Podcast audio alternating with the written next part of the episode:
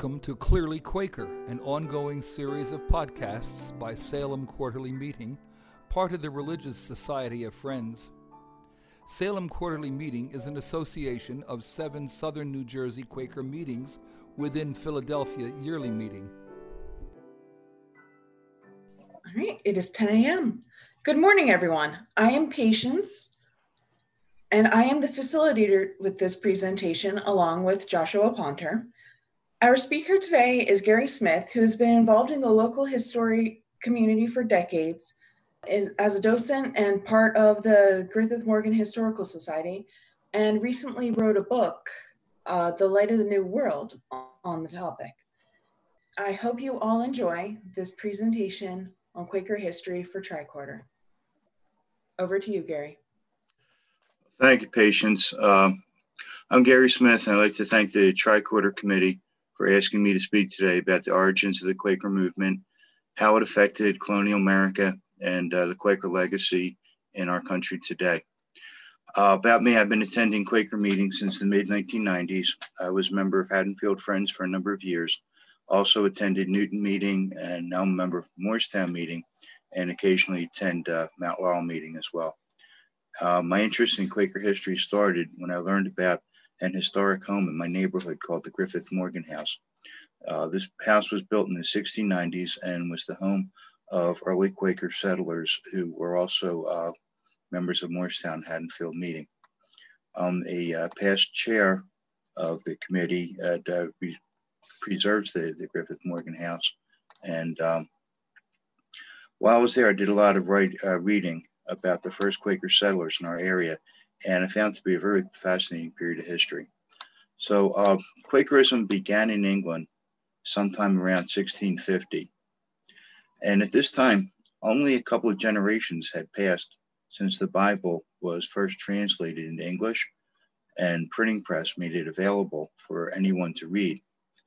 And the availability of the Bible ended the monopoly of the priesthood over religious knowledge. And the Bible actually became the widely most widely read book of the time, and uh, probably the only book that most people read. And people memorized it and would quote it in daily conversations, like people today might do with uh, Beatles songs. And uh, questions about religion were the leading issues of the day. Also, at this time, a civil war divided England. Uh, this was a war fought between a Puritan parliament and royalists loyal to King Charles I who was also the leader of the Church of England. Near the end of the war, Oliver Cromwell and the Parliamentary Army captured King Charles and had him beheaded for crimes against his own people.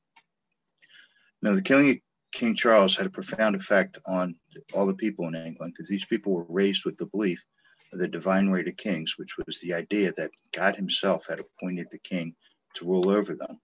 So his death uh, not only upset the social order, but it also ended the official state monopoly on religion.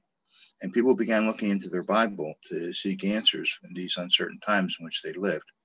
And many new sects appeared as people shared their ideas and gained following. So into this mix came George Fox. Uh, Fox was born in a Puritan village in Leicestershire, England.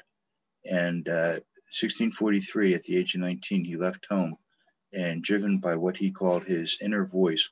For several years, he uh, continued to travel around the country as his religious beliefs took shape.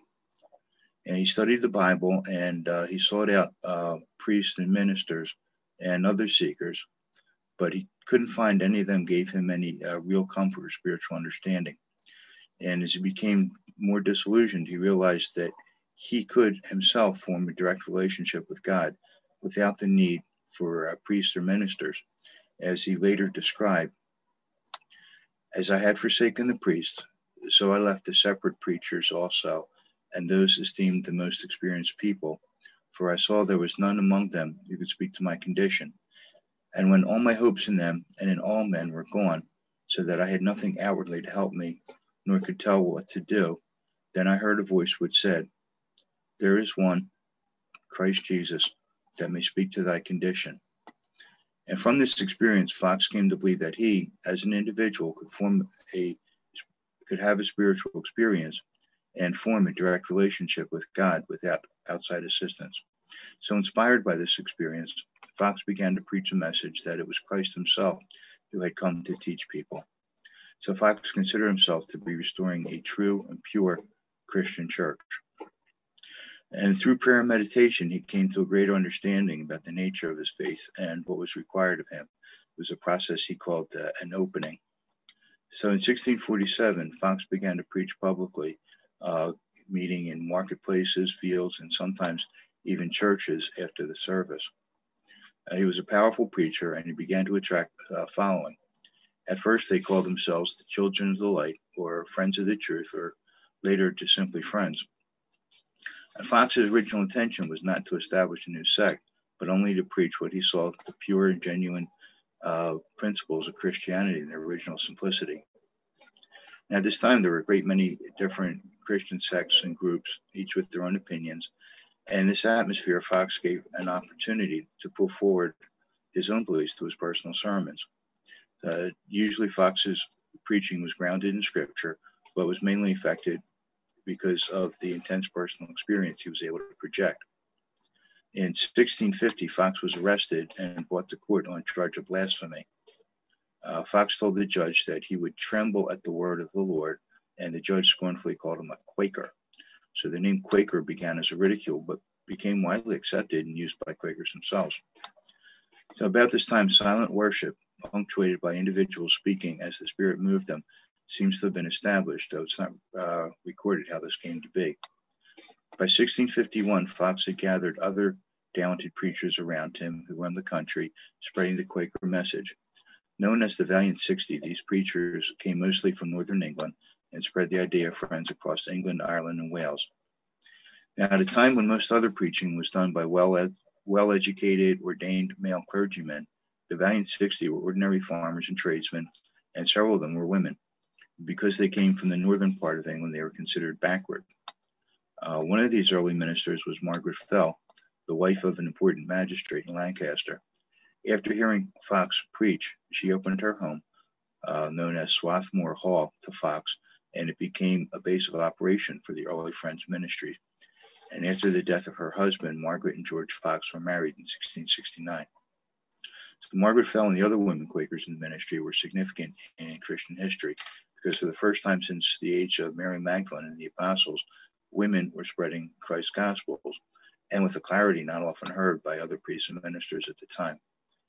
So while Fox and the other Quakers preached to all who would listen, they also believed in expressing their beliefs in the way they lived, including the equality of women. Uh, they would express their beliefs through their speech, and Friends adopted the custom of using the words thee and thou instead of you when speaking to a single person, even if that person was a nobleman or noblewoman. Another way friends expressed their faith was through their manner of dress. In an era of extravagance, uh, Quakers chose to dress plainly, limiting lace, frills, ornamentation, sometimes even eliminating buttons and belt buckles. Now, Fox's preaching was seen as a threat to the established churches and frequently led to his arrest. Between 1650 and 1673, he was imprisoned more than eight times, several times for more than a year. Charges usually included causing a disturbance or traveling without a pass. He and other Quakers were charged under laws forbidding unauthorized worship. In prison, Fox continued writing and preaching, feeling that imprisonment brought him into contact with people who needed his help, the jailers as well as his fellow prisoners. He also sought to set an example by his actions um, turning the other cheek when being beaten and refusing to show his captors any dejected feeling. Other Quaker behaviors motivated motivated by belief in spiritual equality, um, refusing to use or acknowledge titles, taking hats off in court, or bow to those who consider themselves social superior. These were seen as disrespectful and not received well by the upper classes, who were used to being treated uh, very deferentially by the lower sorts, and uh, they felt that Quakers were undermining the very foundations of the social order. So people responded by bringing false charges against Quakers, knowing that the uh, Quaker would refuse to swear an oath or address the judge as Your Honor and risk being thrown in jail for contempt. Uh, Fox was able to come to an accommodation with Oliver Cromwell, the Puritan dictator who ruled England after the death of Charles I. In 1655, he was arrested and brought before Cromwell. Uh, Fox convinced Cromwell he had no intention in, of uh, taking up arms in England's religious wars. Cromwell was very moved by Fox's preaching and actually invited him to return to his home. Um, after the restoration of the monarchy in 1660 under Charles II, the persecution of the Quakers returned stronger than ever. England was still a nation divided along religious lines, and after a rebellion by a group called the Fifth Monarchists, Charles was suspicious of the many different religious sects in the country. Also, many Quakers had originally fought for the Puritans under Cromwell, and they received extra attention from the authorities. So Parliament enacted laws which forbade non-Anglican church religious meetings. And under these laws, many friends, including women and children, were jailed over the next two and a half decades. Arrest often meant long prison stays in filthy prisons in which many uh, perished and others had their health ruined. Those arrested were also subject to heavy fines in which their homes and properties were sold off at a fraction of their uh, true value to pay. As many as 15,000 Quakers were imprisoned under Charles II. So Friend's initial response to the persecution was to try to explain to the king and their fellow countrymen that they were not a threat to anyone and that their religious views were actually Christian. To get these messages across, two remarkable documents were written that are still used by uh, Quakers today the Peace Testimony and Barclay's Apology. Well, the Peace Testimony runs about 2,000 words long, but its most quoted paragraph says, quote, The Spirit of Christ, which leads us into all truth, will never move us to fight or war against any man with outward weapons, neither for the kingdom of Christ nor for the kingdoms of this world. Um, this testimony is still what Quakers are best known for today. Um, now, Robert Barclay, who was a university educated theologian and a close friend of Fox, wrote a book called The Apology for True Christian Divinity. Now, the word apology now means to ask forgiveness, but at the time it was meant as an explanation. In the apology, Barclay systematized the charismatic message of George Fox and perhaps saved the Quaker movement from extinction by giving Fox's preaching an intellectual form and explaining it in a rational way. Despite Quaker attempts to appease the authorities, persecution and arrest continued. Even William Penn, who was one of the most influential people in England, was arrested for attending a Quaker meeting in London. To escape persecution, Quakers began looking toward establishing a colony in North America, which by 1675, England had established colonies in North America and the Caribbean for some time.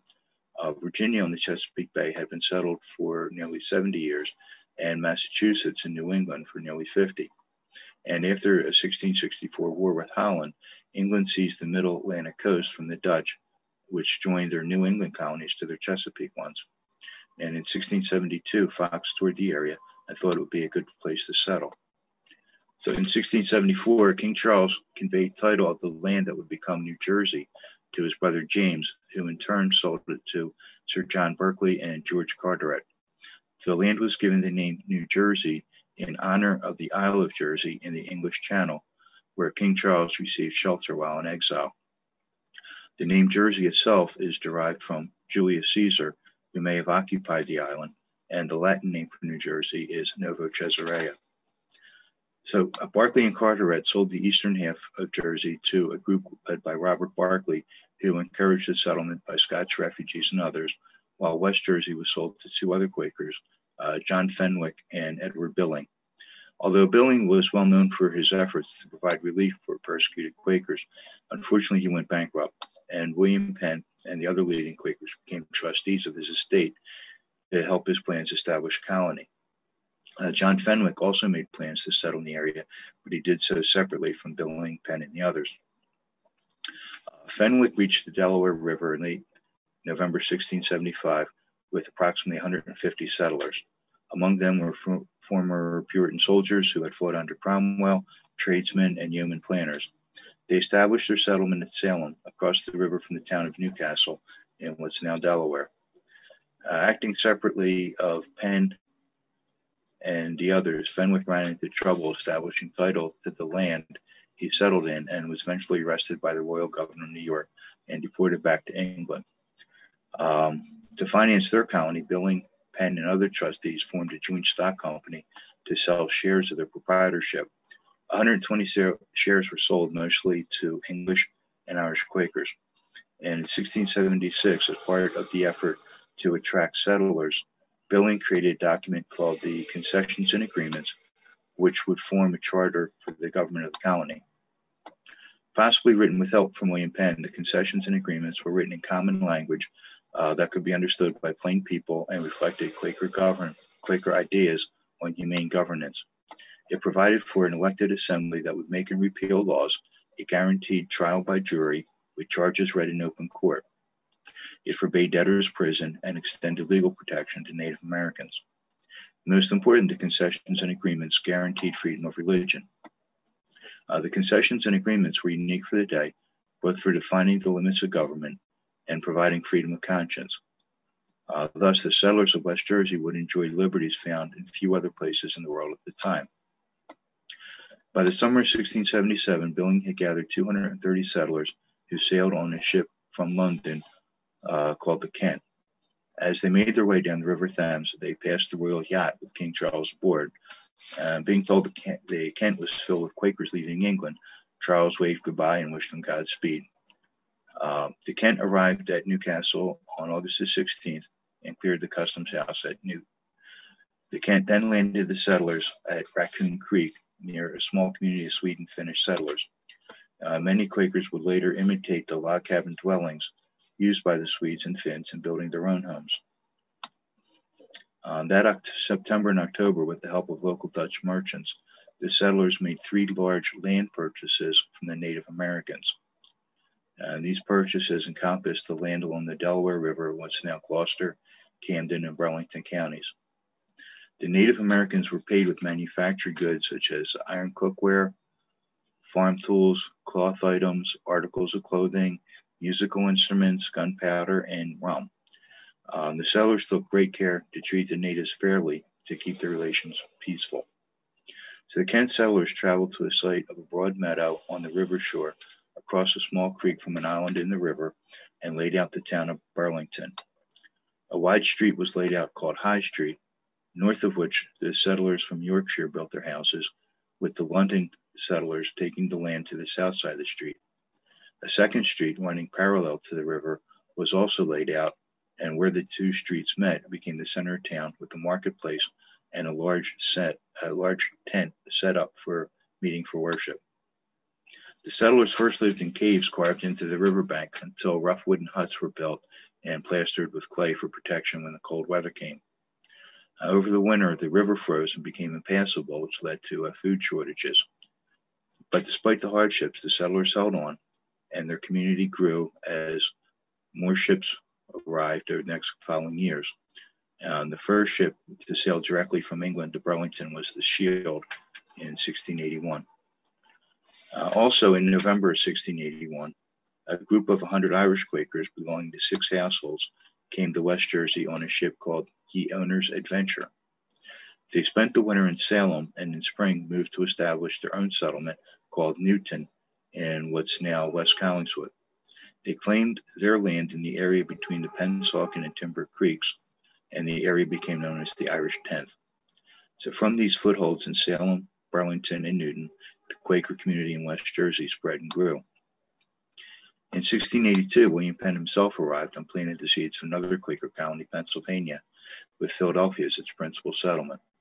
These combined Quaker colonies on the Delaware River formed what's been termed a Quaker Commonwealth. Uh, social life in West Jersey was very much a Quaker way of life. The, Quake, the Quaker meeting provided firm standards in both spiritual and community affairs and checks to those whose behavior fell short. Soon after arrival, general meetings where friends from a wide area gathered for worship and socialized were held at yearly or semi yearly intervals and lasted several days. The first of these was held at Salem and attracted people from Newton, Gloucester, and Burlington. Uh, later, regular monthly and quarterly business meetings were set up similar to the system that Fox had developed in England. Other meetings, called preparative meetings, also met under the care of the monthly meetings and were attended by Quakers unable to worship at the site of monthly meeting in the area due to distance or weather. Among the responsibility of monthly meeting was to record births, deaths, marriages, um, build and maintain the meeting house, provide a burial ground, and issue certificates to those leaving the community and check the certificates of newcomers uh, to safeguard clearness for marriage, uh, supervise meetings under its care, sanction new meetings, and appoint delegates to quarterly meeting. Uh, separate business meetings were held for men and women, with the men's meetings focused on matters of property and finance, while the women's meetings focused on domestic matters such as marriage, child care, and assistance for family in need. The monthly meeting also exercised authority over conduct and morals. It settled conflicts between members and discouraged friends from taking each other to court. Also, all marriages in the meeting had to be by consent of the meeting, and marriages with outsiders was not allowed. A Salem monthly meeting first met on July 31st, 1676, in a log cabin home of uh, Sam and Ann Nicholson, who also donated 16 acres for a burial ground, still there today. Burlington monthly meeting first met on July 15, 1678, at John Woolston's house. In 1682, Burlington meeting made plans for a great meeting house. It had a unique hexagonal shape and was later enlarged to be the largest meeting house in West Jersey. For a time, the provincial court met there, although this was continued, discontinued after 1691. The first quarterly meeting of Friends was held in the Burlington area and met in 1681. Uh, each meeting sent six delegates, and they met at the home of William Biddle in Mansfield and met there until Biddle's death in 1711. The role of quarterly meeting was to set bounds between meetings, address conflicts in between meetings, uh, review some decisions, as well as appoint guardians for orphans. Also, each quarter made attempts to convert Native Americans to Christianity. Uh, Salem quarterly meeting was originally a combined meeting, a Salem and Newton meeting, but the arrangement wasn't really practical since these two meetings are about 40 miles distant. Although uh, Elizabeth Haddon may have made good use of her time on one such journey, uh, in his Tales from a Wayside Inn, Henry Wadsworth Longfellow wrote that on her way to Salem Quarterly Meeting, Elizabeth Haddon spent some quality time with traveling Quaker minister John Estaugh, and they were married shortly after. Now, Quaker uh, Elizabeth and the other Quakers who lived along Cooper's Creek established a meeting in Haddonfield in 1695, which grew to incorporate Newton meeting, and eventually the quarter was moved to Haddonfield in 1722. Now, out of the general meetings uh, grew the idea of a yearly meeting that encompassed both worship and business. And the first yearly meeting for all monthly meetings along both sides of the Delaware River in West Jersey and Pennsylvania was held in 1685. It alternated between Burlington and Philadelphia until 1764, when it was permanently located in Philadelphia. The yearly meeting consisted of women, men's meetings, uh, and the meeting of ministers. Matters of high importance were referred to yearly meeting by the quarters. They also received and spread epistles received from Quakers in England and issued their own epistles to encourage friends' faith and sent queries to monthly meetings to consider. And many of these epistles and queries reflect the Puritan side of early Quakers, discouraging sports, gambling, drinking, and womanizing. Open evening meetings for worship were addressed by well known traveling ministers called public friends and were marked with a spirit of zeal similar to today's uh, evangelicals. The records of monthly, quarterly, and yearly meetings show their work in action. So in August 1678, Burlington Monthly Meeting charged uh, William Peachey and John Woolston to receive donations from the poor. And in 1682, Thomas Budd of Burlington was instructed to care for a poor family in the meeting, as well as several orphans. About the same time, the women's meeting issued an epistle to protect hired servants for unjust dismissal. In 1682, an epistle was received from the London Yearly Meeting warning about extravagant clothing with superfluous buttons, the use of tobacco, and also the buying and selling of luxury goods. In 1687, uh, Burlington Quarter sent an epistle to London asking that English Quakers not apprentice their children to non Quakers in America. So the meeting was responsible for the behavior of its members, and everyone was judged by those within they worshiped. And public approval and disapproval was tested by the month, local monthly meeting. The one example of how the role of the meetings played in daily life comes from the story of Griffith Morgan and Elizabeth Cole. Elizabeth and their husband and her husband Samuel owned more than a thousand acres in what's now Cherry Hill. Uh, Samuel went away to England on family business and was away for a year. Uh, Elizabeth went to Philadelphia to meet his ship when it was supposed to return, but when the ship arrived, her husband wasn't on board. So instead, she met Griffith Morgan, uh, who was a Welsh Quaker who owned land where the Pennsauken Creek flows into the Delaware. And seeing her alone with her children, Morgan offered to help, and uh, he found a place for her to stay while he went to find out what happened to Samuel. Morgan learned that Samuel had died on the return voyage, and he broke the news to Elizabeth and escorted her and her family back to the farm. Well, with Elizabeth being alone and Morgan being single also, he began spending time with her. And within a couple months, they were married in a civil ceremony in Philadelphia. And this didn't make the uh, local quarterly meeting very happy. For one thing, they hadn't given permission for them to marry, and they weren't married in a Quaker meeting. Also, the rule was for a widow to spend a year in mourning before remarrying, which Elizabeth didn't do. So Morgan and Elizabeth were summoned before quarterly meeting, and rather than risk being read out of meeting and losing their friends and uh, neighbors, uh, Morgan and Elizabeth expressed their regrets and they were restored to meeting. Uh, Morgan and Elizabeth stayed together the rest of their lives. They built a big home that still stands in Pennsauken, and Elizabeth's children from both her first and second marriage and their descendants became prominent members of Moorestown Haddonfield Friends. So as uh, the original communities along the river shore spread out and the settlers took up new land. The original meetings sanctioned new meetings for those who lived uh, far away from the original meeting houses. In 1681, Burlington gave their blessing to new meetings in Rancocas and also at the uh, Falls of the Delaware near modern day Trenton and at Pine Point near Cooper's Creek. Uh, the Pine Point meeting merged with the Irish Quakers who arrived in Newton at 1682, which in turn sponsored another meeting for Friends along Pennsauken Creek in 1686 and Haddonfield in 1695. In 1705, the Pennsauken meeting moved a few miles down the road and became Moorestown meeting. They met for a few years in a log cabin, and after that burned, built a stone meeting house, which lasted until 1802 when the current meeting was built. And as the population shifted inland from the marshy river shore to the rich interior farmland, other meetings were formed. Um, Evesham and Mount Laurel meetings began in private homes and eventually became their own monthly meeting. A meeting house in Mount Holly was built in uh, 1716 also.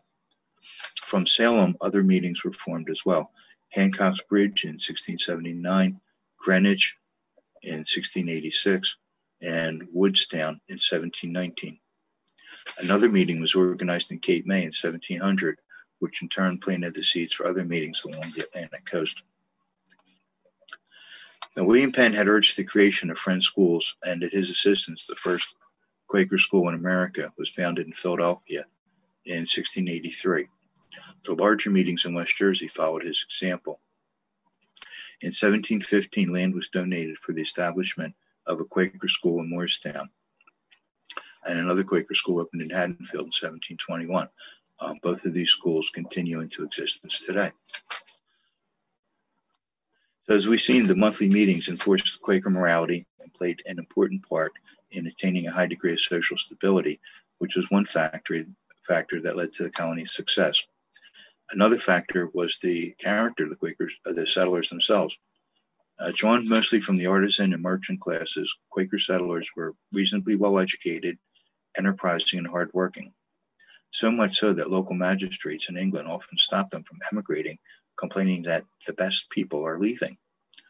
Um, the settlers also benefited from peaceful relations with the Native Americans. Some historians have said the Lenni Lenape tribe, who were here before the Quakers, were a peaceful tribe. Not really, because uh, the Dutch who preceded the Quakers had numerous conflicts and suffered several massacres at the hands of the Lenape. The Quaker approach of treating the Lenape respectfully and fairly seems to have been an important part of maintaining peace between the two people. The history records that Quaker West Jersey was the only English colony in America not to suffer war with the Native Americans. Unfortunately, the ever increasing number of English immigrants crowded the Lenape out of the area, and with their numbers greatly reduced by disease, they left the area. And the settlers also found themselves on prime agricultural land and were soon able to produce surplus food for export. This food was shipped to the English in the Caribbean, where it fed the enslaved Africans who produced the sugar crop.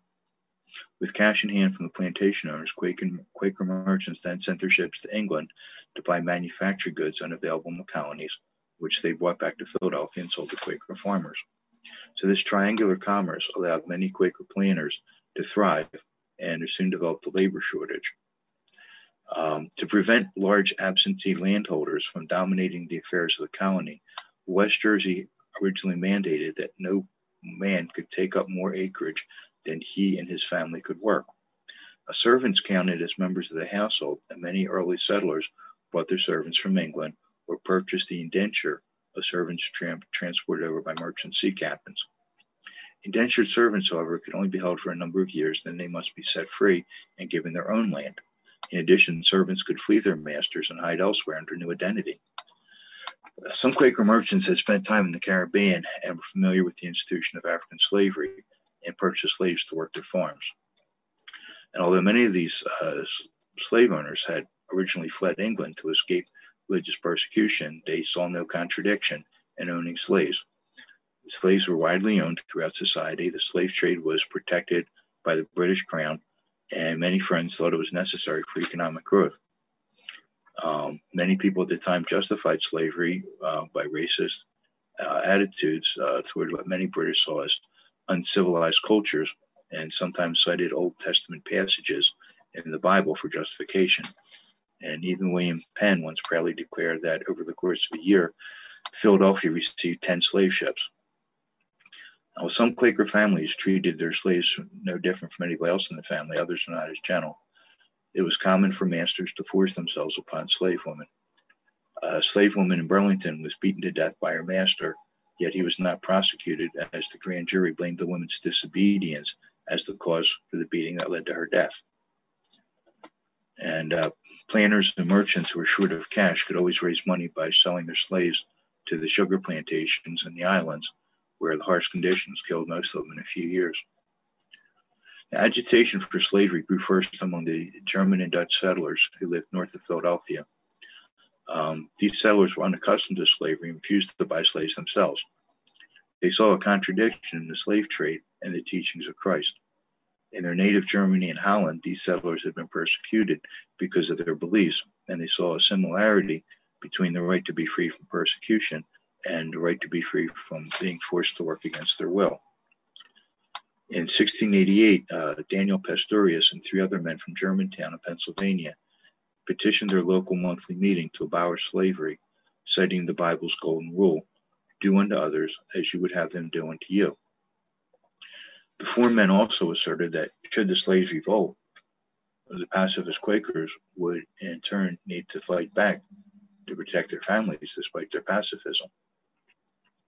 And the local monthly meeting decided this issue was uh, fundamental and just, but it was just too difficult and consequential for them to decide on their own and would need to be considered further. So, in the usual manner, the meeting sent the petition to Philadelphia Quarterly Meeting, where it was considered and then sent on to yearly meeting in 1692.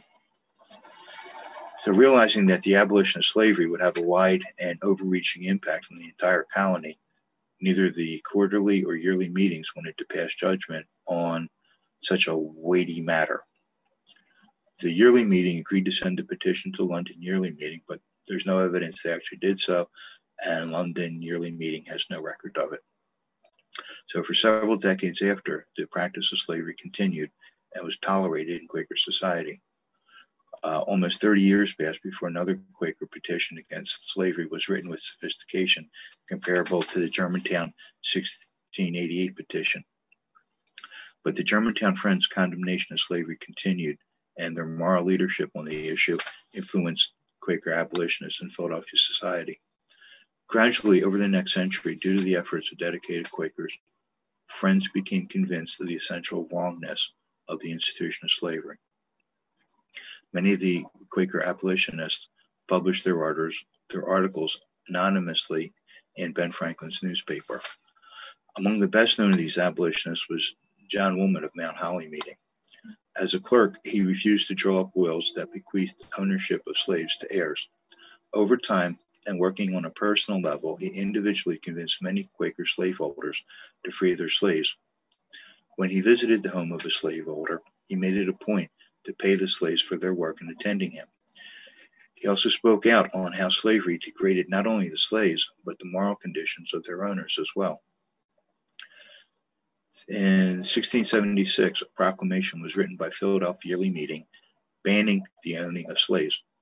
By that time, many Quaker monthly meetings in Delaware Valley were attempting to help freed slaves by providing funds for them to start businesses and encouraging them to attend Quaker meetings and educate their children. After the passing of Fox and the early leading friends, Quakerism itself moved away from the dynamic radicalism of its birth.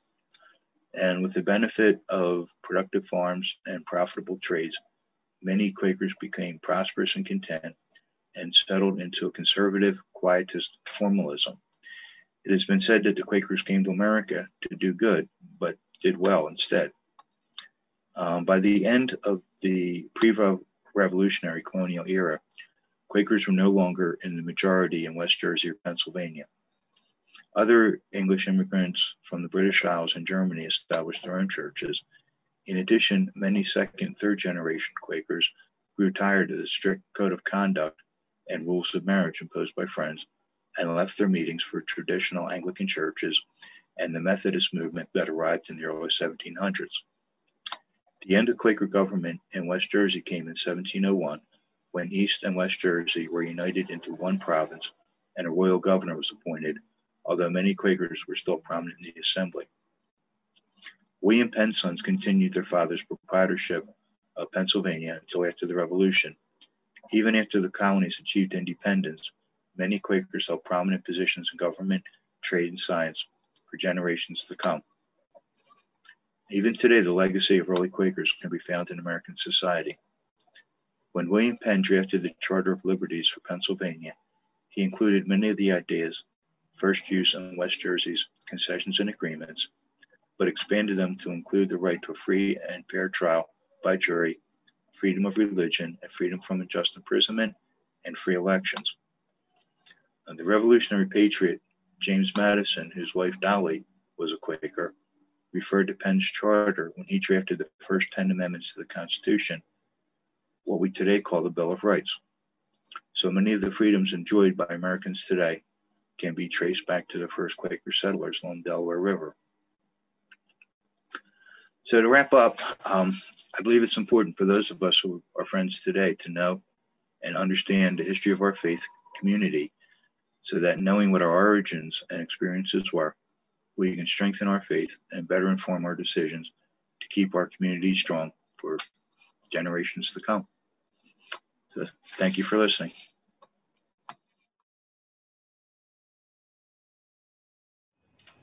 Does anyone have any questions? Yeah, I was uh, getting ready to type it. I was wondering if you could say anything about um, what happened to Quakers during the Revolution. Um, there was a division in the community.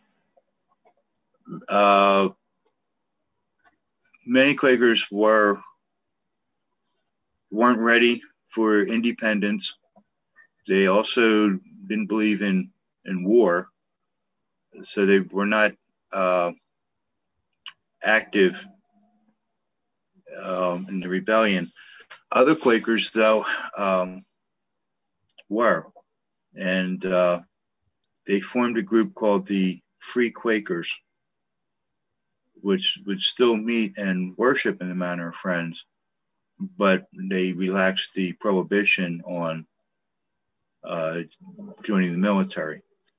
There was a guy, uh, I think William Matlack, who was a secretary to the uh, Continental Congress, who may have actually written the Declaration of Independence and uh, uh, served on Washington's staff during the war. Uh, another uh, Quaker was Nathaniel Greene from Connecticut, who uh, served in the Revolutionary Army and uh, actually became a famous general. So, but there was conflict in the community. Locally, because many Quakers were refusing to participate in the fighting. Uh, they were arrested by the, uh, they were accused of being Tories. Some of them were. They had a lot of uh, trade interests with the English, which they weren't ready to give up. Um, and then some of them just being pacifists were looked at uh, with suspicion um, by the rebels. So, uh, yeah, as, as, a whole, the, the Quaker community really uh, didn't choose one side over the other. They were split depending on um, the individual's con- uh, conscience. But after the revolution, um, the separation between the people who call themselves the Free Quakers and uh, the regular Quakers uh, ended. Jen, go ahead. Hi, um, I'm. Uh, I joined this today because I found out that I have an ancestor, eighth great grandfather, who came over on on um, in eight in 1681 on the um, uh, ship the owner's um, the owner's adventure. E- owner's adventure, and I noticed cool. that I yes, very cool. And one of the uh, historical houses in West uh, Pennsauken was built by his grandson, I believe, and it's privately owned. But I'm wondering if there are times when there are tours of specific um, Quaker um, historical homes and things in in this area. If there's a time of year that those things happen, or where I can find out more information regarding my ancestors. Um, sure. Uh, the Griffith Morgan House in Pennsauken, uh, it, during normal times, is open the I believe the first Sunday of every month. Okay. Um, they have a nice little library. There's also a uh, you might want to check out Camden County Historical Society. They published a book back in uh, 1976, actually a republish of a book from 18 something um, by Judge uh, Clement.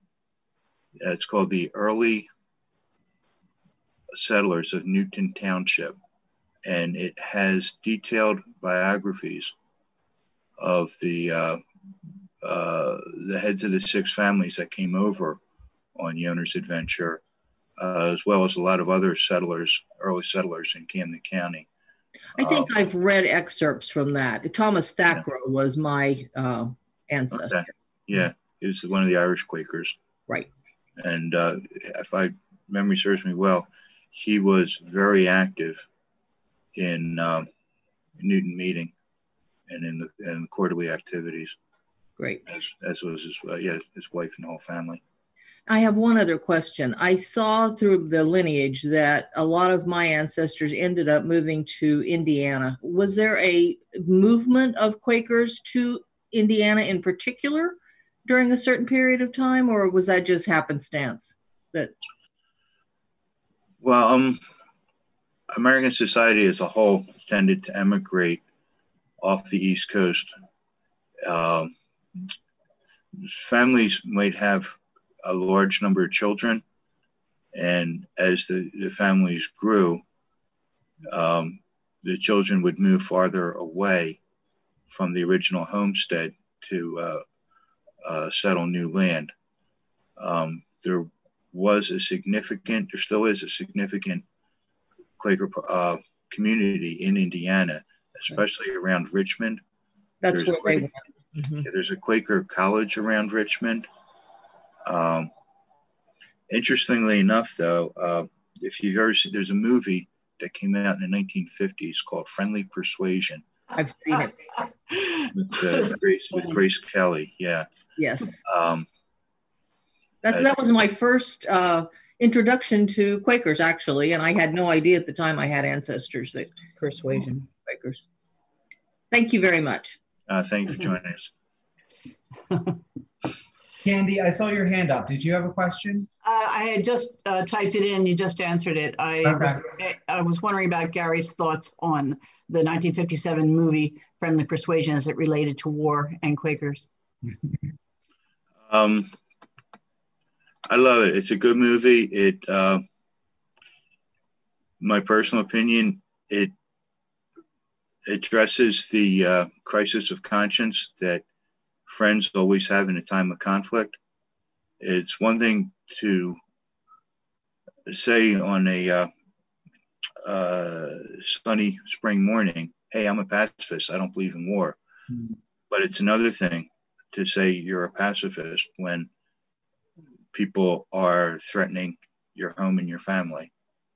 And uh, I've seen that down uh, even to the present day. When I started going to Haddonfield Friends, there were two men um, who had taken different paths during World War II. Uh, one was Harold Heritage, who was a young man, was drafted, served in the Army Air Corps, and didn't think twice about it.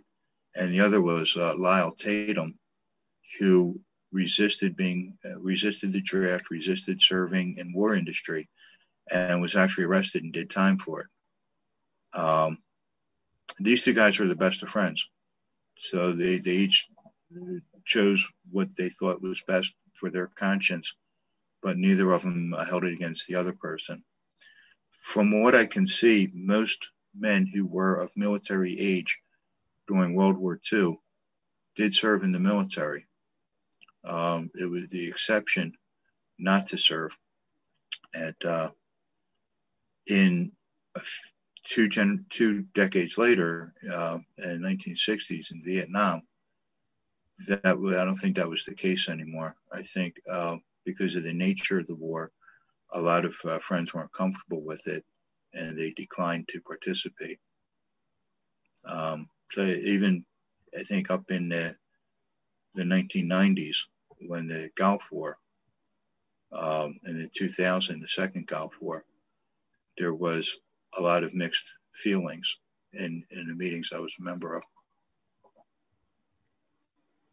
Um, Carlton has a question. Um, did differences arrive in Quakers who went to America versus the ones who stayed in England, as in their beliefs and practices?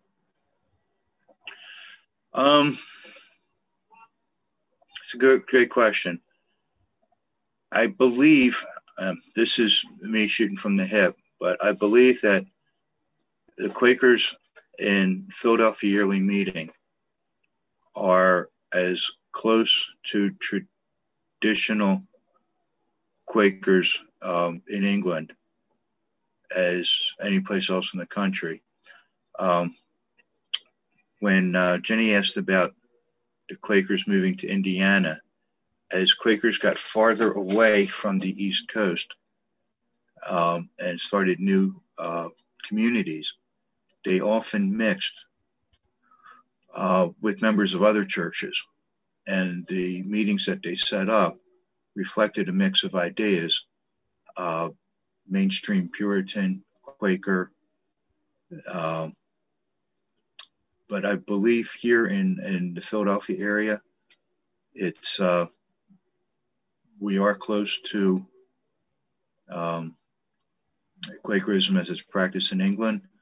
I know uh, Patience and uh, Susanna last year actually visited Oxford Meeting in England, so maybe they could speak to that. Um, okay, put on the spot.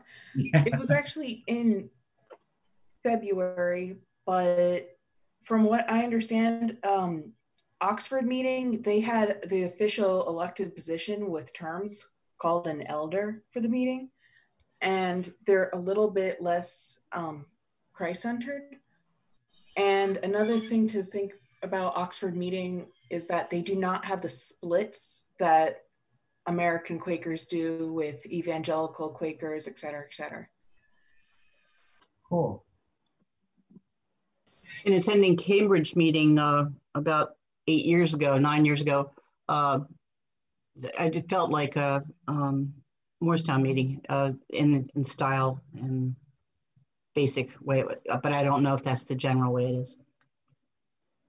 What was interesting to me about Oxford was that um, the people I, I spoke to um, were really appalled that Americans had uh, male and female meeting houses. I mean, uh, monthly meetings. That apparently did not exist in England. I, I don't know if you know anything about that, Candy, if you saw that. Um, the, the other thing, too, is they only have one yearly meeting. It's Britain yearly meeting. And then they also have Ireland yearly meeting. I was planning on attending this year, but of course the uh, virus threw all that up. Hmm. So the, the, there certainly are some um, big differences between American Quakers and British Quakers. About, um, I think it was back in 1998, I was uh, traveling on business and I, Was driving, as a Sunday morning, I'm driving from Columbus, Ohio to Detroit, Michigan. And I was, I didn't, I figured I had nothing else to do that day. So I figured I'd take the back roads and see some of the scenery. And uh, I passed by, uh, it was like 10 o'clock or a little, little few minutes before 10 o'clock on Sunday morning, this backcountry road. I passed by this building. It's called Friends Church, uh, worship at 10 a.m. So I figured, well, this you know, I had nothing else to do, and when else would I have an opportunity? So I, I stopped in, and I went inside, and everybody was sitting down, and uh, it, although it, they call themselves friends, their their manner of worship, they had a minister up, uh, standing by an altar, with a rail separating the altar and the uh, the seats, and he gave a uh, uh, a fire and brimstone message. I don't recall if there was silent worship, but uh, I went up after the meeting and introduced himself and told him I was a member of uh, a meeting that belonged to Philadelphia yearly meeting. And uh, he looked at me like I had two heads, shook my hand, and said he had to leave. Um, so I, I, think there's a big difference, at least in America, between meetings here in the Delaware Valley and those out in uh, central U.S. and West Coast. So I'm going to plug my writing real quick. I spent a year driving around the country visiting different um, different Quaker or, or friends, churches, and meetings, and um, exploring the difference and writing about the difference between evangelical friends and um, F, um, FUM Friends Friends United meeting and um, Orthodox meetings and um, what we consider meetings in our area as, unprogrammed um, and the ways their history diverged and um, the way they practice today. And a lot of the differences between the, our monthly meetings and their yearly meetings it's all available on the PYM website under the heading uh, Travel with Travels with Josh. Um, so if anyone wanted to find out some more information on the differences and, and why some of the differences in yearly meetings evolved, um, there's lots of information there. Josh, that's under uh, pym.org or what? pym.org. If you search pym.org and travels with Josh, um, okay you'll find a whole bunch of blogs. Thank you. I'm curious about if you know more about um, some of the early Quaker structures. Like you, you mentioned, they lived in caves. Like, how did that happen? Do you know anything? The um, the Delaware River and that um, before European contact, natural state, rose and fell about 10 feet a day. So along the riverbank uh, in Philadelphia and in Burlington, the uh, uh, from the water line to the top of the bank was higher than a man's head. So they were able to carve temporary structures uh, into the bank to use and they, they didn't use these for long, just long enough to go up and uh, cut down trees and put together some rough huts until uh, uh, more uh, firm uh, buildings could go up. Um, does that answer your question? Yeah. one thing too is talking about um, rivers and streams, and uh, and Sharon and Patience have heard me preach about this. Prior to European contact, the creeks and streams in our area were a lot wider and a lot deeper than they are today. Um, I believe that ocean going sailing ships could go up the Pennsauken Creek as far as Cinnaminson, and uh, other uh, craft could go as far as uh, far the south branch of Pennsauken Creek, as far as uh, what's now Kings Highway. Um, the European uh, agricultural methods often been compared to strip mining. And as they uh, tore away the uh, ground cover, the streams became silted up. Mm. So that if you see the, if you ever go by Pennsauken Creek today through Cherry Hill, you can see you can uh, barely float a toy boat in there. But then you read about people moving in, uh, in some of the records people moving uh, small barges of pine pitch lumber up and down these creeks. So you just have to, when you see these creeks now, you just have to imagine what they look like uh, without 400 years of silt. Carlton asks, did any of the original Native Americans set foot in meeting houses uh, currently in South Jersey? Um, perhaps. do, you, um, do, you, do you have any um, any more details about um, how Quakers related to Native Americans? In uh, Judge Clement's book, he writes um, about incidents where no local Native Americans visited Quaker meeting for worship. Uh, legend has it that there were even Native Americans at Elizabeth Haddon's wedding. Um, how much of that is can be documented, I'm not sure. Most of the local meeting houses went up uh, in the later part of the 18th century and the 19th century, by which time most of the uh, Native Americans had left our area. So it's uh, it's difficult to say. I do know also though that according to Judge Clement's book, he writes about several early settlers who uh, married Native American women. So clearly they would have uh, participated in Quaker meeting for worship. But if um, I believe the, the Nicholson family, um, the, they, one of their early children married Native American women who lived along the Timber Creek.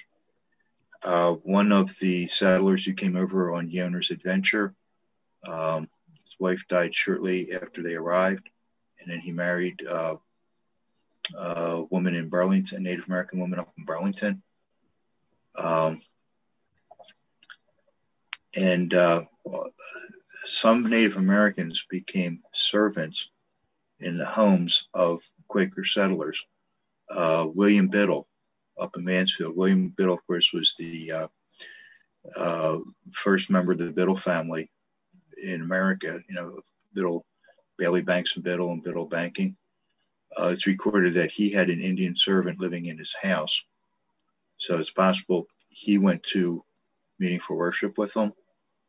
Um, but do I have, can I cite source documents? No.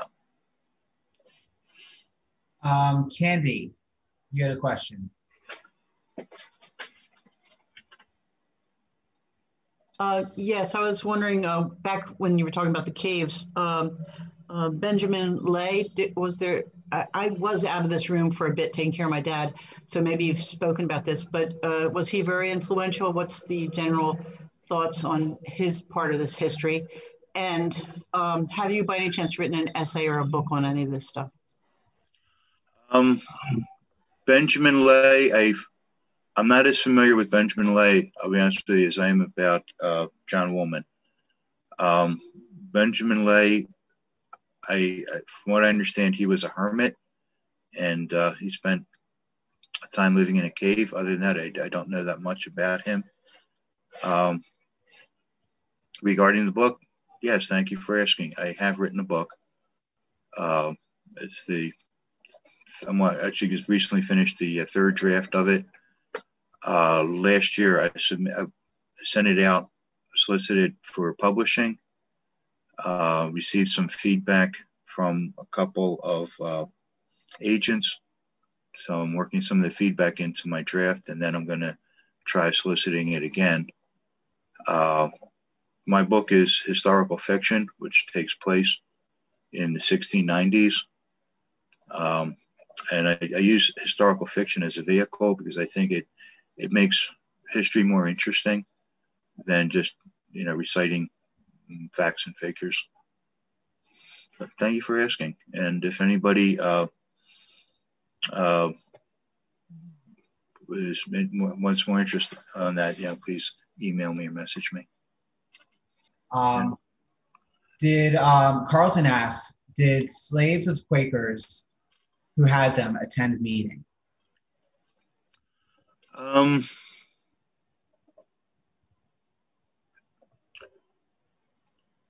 there was a book that was circulated in Haddonfield Friends uh, years ago called View from the Back Bench, which described the uh, experiences of uh, uh early blacks uh, who tried to attend Quaker meeting. Yes, um, many Quakers encouraged their slaves to attend religious meetings. Um, not all did. And Quakers were probably no more on racial matters. Quakers were probably no more uh, evolved than their society as a whole at the time. So, uh, from what I understand, early uh, blacks who attended Quaker meeting uh, may not have been as welcome as uh, uh, other people. Um, probably something I should do more more research on. Uh, one of the the ideas that came that was prevalent at the time when they, they talked about enslaving people was that uh, Africa in Africa, uh, living outside of Christianity, these people really weren't free because they had no knowledge of Christ and eternal salvation. Um, so that some people claimed that by enslaving them and teaching them about Jesus, they were actually helping them to be free. But whether or not uh, this translated into actually taking along the meaning for worship, I, I don't think so. That's a um, it's an interesting question for this time because with everything that's happened this year, this country as a whole is taking a deep look at uh, the role of uh, Black slavery in our country's origin. I think that when we look at history, we're looking for a, uh, a feel good story about heroic people who came over, prevailed against the odds, and set up this wonderful country. And a lot of times when we start talking about how um, the European settlers treated um, Black slaves and Native Americans, it's not always just feel good. And it leads to a little bit of soul searching about where we are as a country. Um, we have a question from Ben, and then Sue, you're going to be next, okay? Um, Ben, I'm going to paraphrase a little bit. Okay, uh, sounds good. I know I asked too many questions, but I was really curious. So, so Ben asked, um, what if there if there were ministers in um, English uh, Quaker meetings. And um, did that change when people came to America? Early Quakers and uh, even Quakers today recognize that while it's not necessary to receive a formal theological education to spread the message of uh, spread God's message or a gospel message. Um, there are people who tend to have a gift of ministry. And from earliest Quaker times, they were recognized as sometimes called traveling friends or public friends. And that did come over with the first generation of Quakers. Uh, John Estaugh, who married Elizabeth Haddon, was a, uh, a traveling Quaker or a uh, friend in the ministry.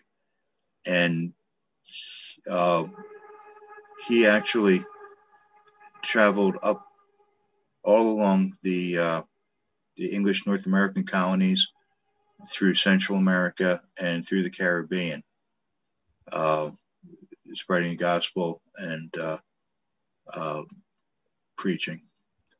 So yeah, there there were uh, public friends, and they became like uh, it might be a poor comparison, but they were like the rock stars of the day. Um, a yearly meeting, they would say, okay, well, we're going to get this speaker to come from Rhode Island, and this woman's going to come from Connecticut. And oh boy, hey, let's go to yearly meeting and we'll hear these famous speakers. Um, so yeah, there, there were some recognized uh, public ministers. Well, thanks for, thank you for telling me that. Interesting. Sue, go ahead. Um, I, I, I preface this with I, I, I have been walking back and forth doing some chores, but when you're talking about African Americans and the way they were treated, um, and I don't know if it was mentioned or not, but uh, the book "Fit for Freedom, Not for Friendship," Friendship by Vanessa Julye, is like the seminal, I guess, book mm-hmm. of a, a history of African American Quakers from way back when right through present day. So it's not a it's not always an easy read, but it's who yeah. we were. Yeah, and then the, the other book was uh, View from the Backbench.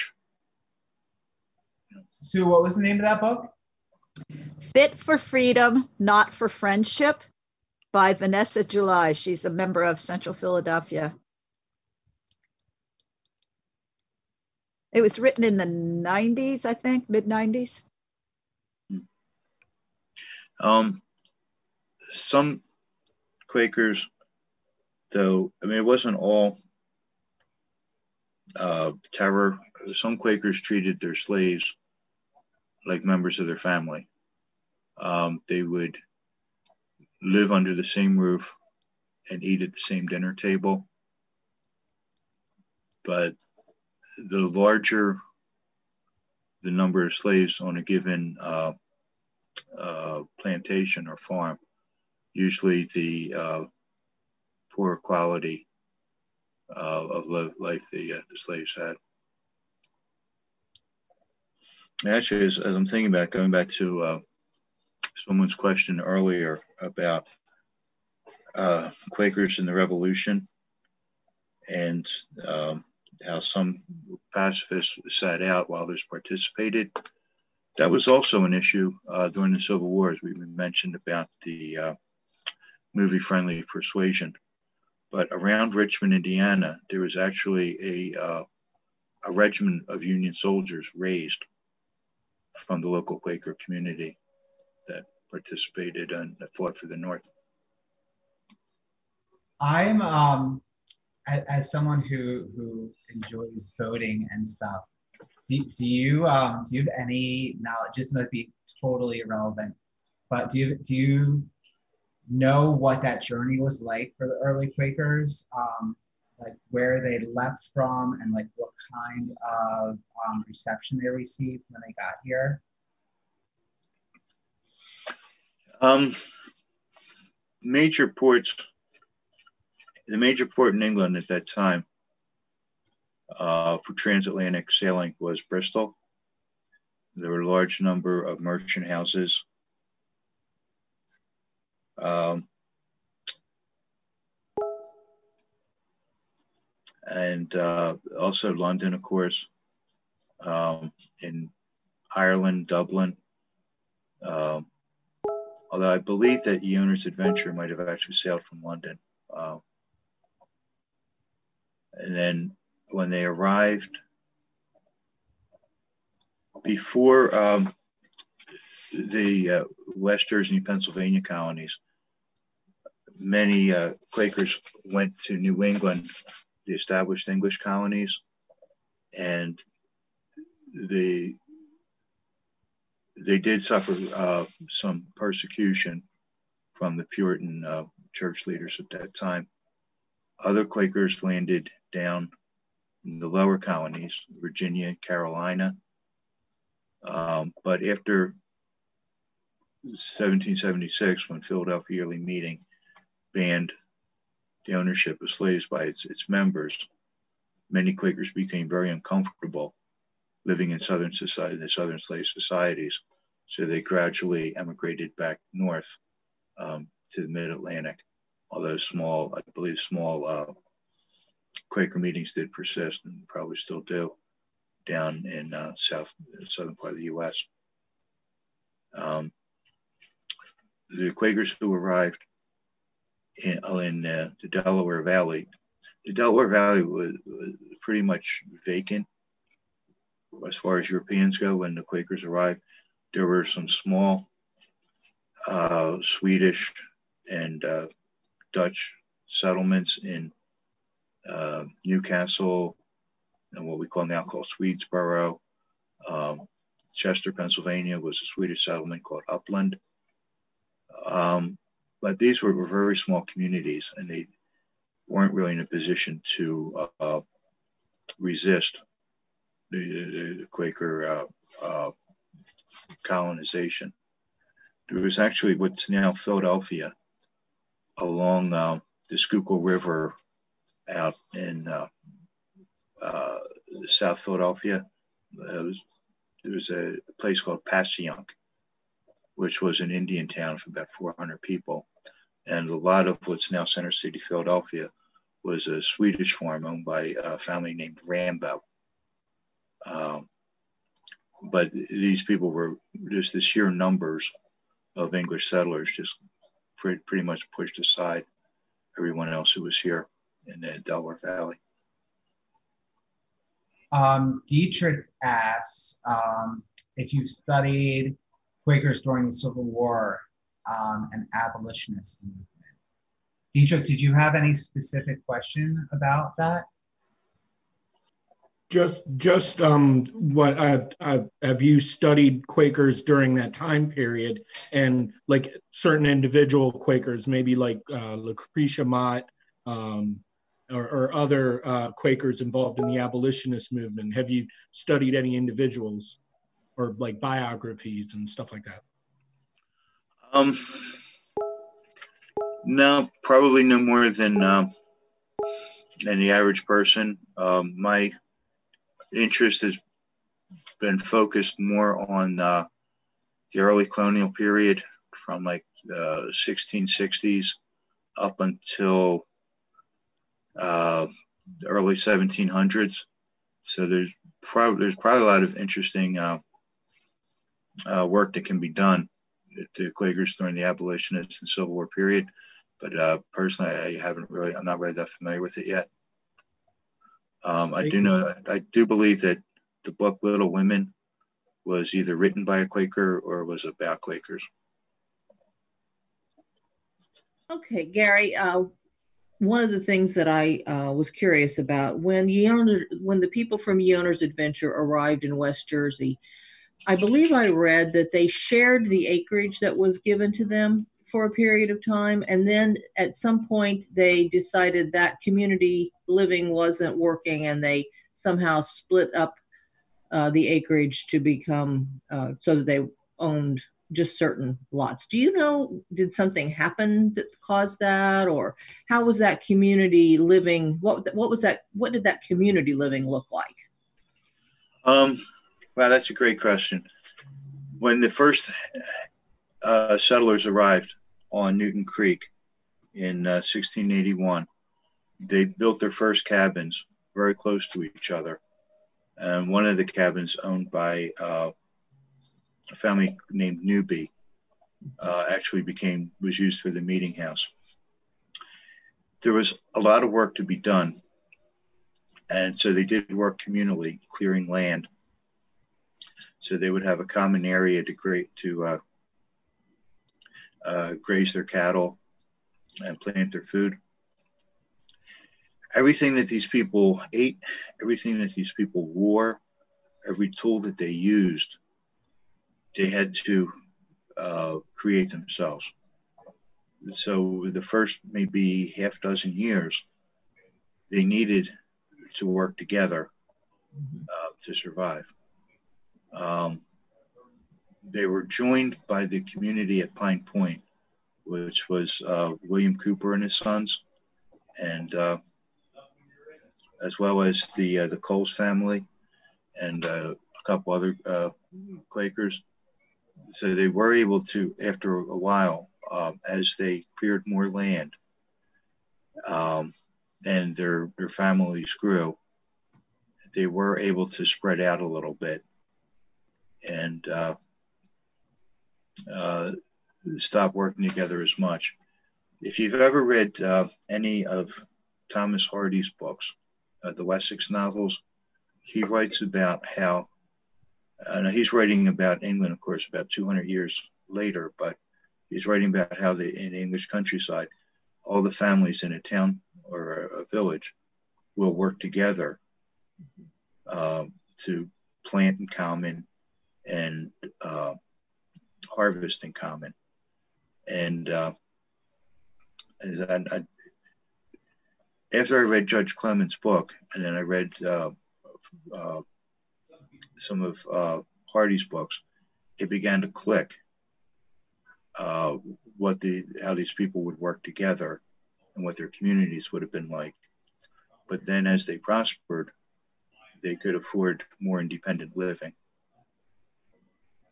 And getting back to the, the, the question of uh, uh, African slavery, um, if you could buy as much land as you wanted from the proprietors, but the law in West Jersey was you could only claim so many acres for every male in your household. So servants counted as members of the household, uh, and slaves did too. So if say I want say I needed uh, just grab a number, one male member of my family for every hundred acres, and I have two sons, so now I can only have 300 acres. But if I have five slaves, now I have 800 acres.